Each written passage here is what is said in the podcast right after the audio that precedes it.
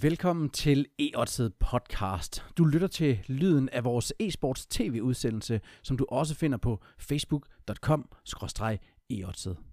Vi skal til Odense. Vi skal til ESL Pro League Finals. Og øh, vi tager gruppe A under lupen nu og kigger på de respektive mandskaber. Først og fremmest Mikkel Astralis. Vi er nødt til at snakke om dem. Der er virkelig vind i sejlen lige nu. Hvad synes du? Jamen altså, de kan jo nærmest gå på vandet for tiden, og det, jeg kan slet ikke finde på et argument for, hvorfor de ikke skulle være favoritter i Odense også. De har været både vanvittigt imponerende og dominerende at se på, men vi har stadigvæk det faktum med sig, at de har ikke vundet på dansk grund endnu.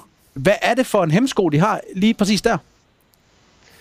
Altså, man kan jo, man, altså der, er jo, der, er jo, der er jo den logiske, det logiske argument, hvor der vi begynder at snakke om pres øh, nu her efterhånden, og det har været tre events, hvor, det er, de ikke har, øh, hvor de ikke har vundet på dansk jord. Øh, da jeg så deres demoer igennem fra, øh, fra Blast Pro Series sidste gang, der, øh, der synes jeg også, at der manglede sådan lidt disciplin i virkeligheden. Jeg synes, at der var ret mange stressede beslutninger, hvor man ikke lige tjekker vinklerne ordentligt, eller man er lidt forhastet i nogle af de der executes, hvor det er, jeg egentlig synes, at Astralis normalvis er rigtig gode til at holde ro på, og, og, og ligesom også ture at afbryde en taktik, hvis det ikke lige går som planlagt. Øh, og, og den synes jeg lidt, at jeg savnede øh, fra dem i, til, til Blast Pro Series. Øh, men jeg, altså, der, der kan være mange grunde til det. Jeg tror, at en af de her, øh, en af de grunde til, at, at hvis man skal finde et argument for, hvorfor det kunne gå galt i Odense nu her, det er, at, øh, det er, at, at der er et stort pres for, at man gerne vil vinde på, på hjemmebane, og, øh, og så også den her Grand Slam, som der ligger, og, ligger og venter. Ja, netop Grand Slam, muligheden for at vinde ekstra 1 million dollars. Der er ikke rigtig nogen, der har været sådan helt tæt på. Første gang Astralis har gode chancer nu. Det må da også være et ekstra øh, aspekt. Ja, jeg tror næsten mere, det det her med at sende signaler og ligesom segmentere den her Astralis era mere end det selve præmiepengene. Fordi altså, hvis du vinder den her Grand Slam, det er jo noget, man vil kunne huske også om 10 år, at øh, dengang der var Astralis altså fuldstændig flyvende. Øh, men ellers er jeg meget enig med det, Milford siger i forhold til deres form, men man kan sige, der er jo også en verden til forskel øh, til Astralis nu til et år siden. Men øh, ja, de skal i hvert fald lige op så lidt fra Blast Pro Series performancen. Ja, man har fundet ud af, at Astralis skal bløde men så vil det være perfekt at cementere det med en sejr her øh, på hjemmebane. Lad os snakke videre om nogle af contenderne. Den første må helt klart være Liquid. Øh, Myther. De er jo blevet slået utallige gange af Astralis i finalen, så øh, er, det, er det en, en gensang, vi kommer til at se, tror du?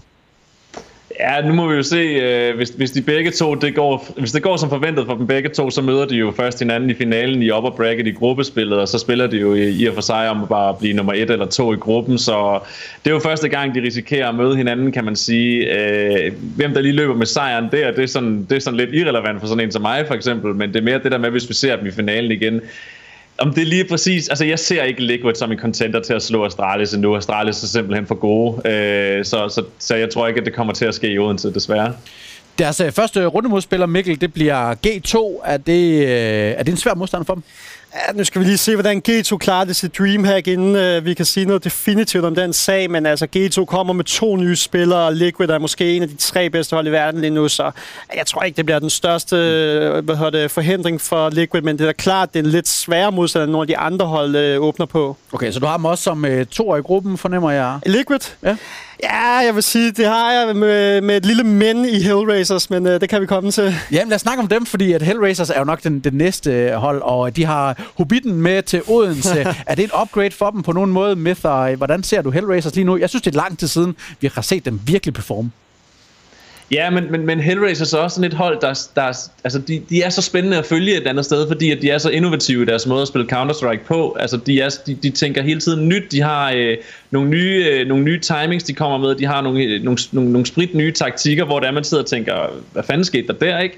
Øh, og, og, og der tror jeg virkelig, at sådan et øh, hold som Hellraisers, de kan gå ind og overraske. Der, øh, der kan man være heldig at se noget, noget magi for dem i virkeligheden, ikke? Øh, så, øh, så det kan godt lade sig gøre, øh, at, at sådan et Hellraiser. Så jeg, jeg er faktisk enig med Mikkel der i, at øh, det er ikke nødvendigvis øh, Hellraisers, øh, nej undskyld, Liquid, som der går videre som toer for gruppen. Sådan et hold som Hellraisers, de kan altså også godt øh, dukke op. Men er det ikke et, et, et issue, at vi ikke rigtig har set noget fra dem siden Epicenter, hvor de så ikke engang klarede sig særlig godt? Der er virkelig langt mellem snapsene. Jo, men det er jo altid den her øh, sådan, vurdering af, nu har de haft lang tid til måske at prakke op til den her finale, og kommer de så med nogle helt nye taktikker, som kan fange nogle af de andre modstandere lidt øh, øh, ja, på sengen. Men altså, jo, selvfølgelig ville det være bedre for dem, hvis mm. de havde vundet til Epicenter og så videre. Nu kommer de også med en udskiftning, så ja, bliver det honeymoon-fasen, eller bliver det den her turnering, hvor vi siger, at ah, de skal også lige finde på plads med den nye lineup og sådan noget. Det, mm. det, er, jo, det er jo spørgsmålstegnet. Okay, så er der Big, og den kan vi jo heller ikke decideret regne ude, synes jeg. Men kan vi regne dem inden med fra? Det, det synes jeg også, jeg har lidt svært ved lige nu.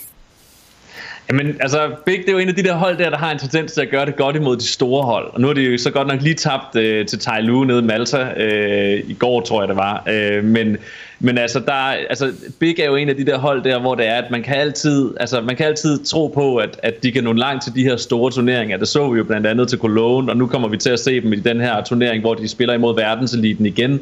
Så, så jeg tror godt, at de vil kunne... Øh, altså, det er en af de hold, som jeg sætter min lid til, der i hvert fald går videre fra gruppen. Alright, tager lige her til sidst. Hvis vi skal vælge tre mandskaber, og vi siger højst sandsynligt Astralis Liquid, hvem bliver så den afgørende tredjeplads, der kommer videre fra gruppen? Mikkel, dig først. Jamen, jeg tror, vi er rimelig enige. Det, det bliver Hellraisers i, mm. i min optik i hvert fald. Okay. Det. Er du enig med den, øh, at det er Hellraisers, der har størst chance? Ja, helt klart. Hellraisers, det, de får, dem vil jeg også sætte mine penge på. Alright, så har vi øh, vores tre bud på videre i gruppe A. Giv jeres bud i kommentarfeltet.